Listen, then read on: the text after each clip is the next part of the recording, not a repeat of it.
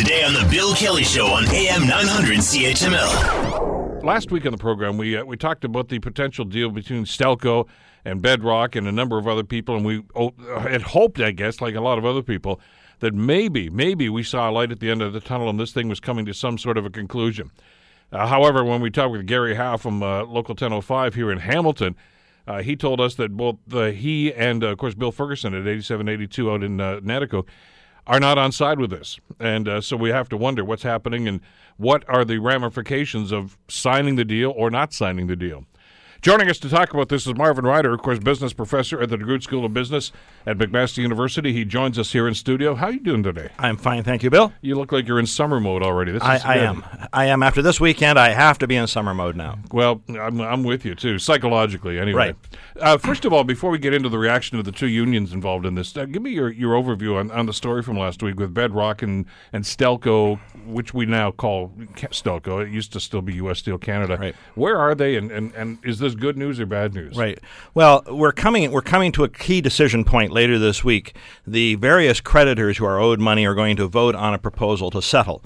Now, just to recap where we are, Bedrock has already spoken to the Ontario government. The Ontario government has found a way forward that they can agree on. They have decided to put this land in a land trust, so that issue around environmental concerns is being dealt with that way. They've now met with U.S. Steel in the United States, and they're happy with the deal so far.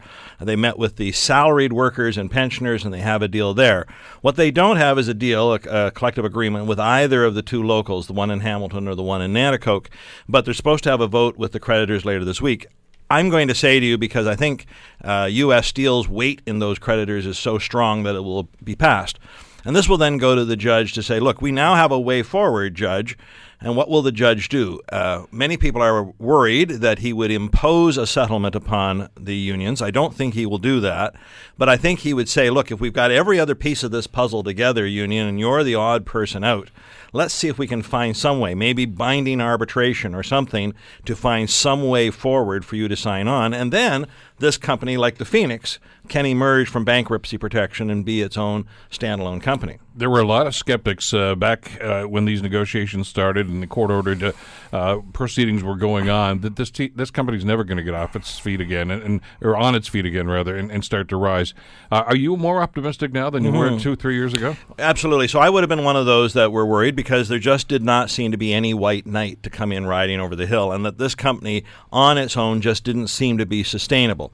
Now, a couple of things have happened. So the last quarter of 2016 ended December 31st, the company actually was profitable. Not hugely so, but profitable. So that was a step towards sustainability, but I just didn't feel that was enough profit to sustain the venture through some bumpy times. There's always going to be bumpy times in primary metals. Mm-hmm. They needed a white knight, and the only white knight is Bedrock. But Bedrock, to their credit, have found ways to get all these different people to sign on board. So right now, I'm feeling like 75%. Now, if the unions don't sign on and draw a line in the sand, I guess my worry here is, since there's nobody else warming up in the bullpen, what's their alternative suggestion to Bedrock? Bedrock, having called them a bit of a white knight, is not completely a white knight because Bedrock does not make steel for a living. That's what would really give me a little more confidence. Bedrock is like a house-flipping organization. They buy a house that's a bit distressed, make it a little better, and flip it to somebody else when the market improves. And that's really the game plan here. Bedrock will take over Stelco, improve its fortunes, make it work a little better. But when steel starts to pick up as an industry, which is maybe in 2 or 3 years, then they'll flip it to somebody else, just like happened a decade ago with Appaloosa Capital coming in and then flipping it to U.S. Steel. It's a vicious cycle at the moment. And again, I know this is what drives the union crazy. They want guarantees that this will never, ever happen again. Well, you just can't get guarantees. Want to hear more? Download the podcast on iTunes or Google Play. And listen to The Bill Kelly Show weekdays from 9 to noon on AM 900 CHML.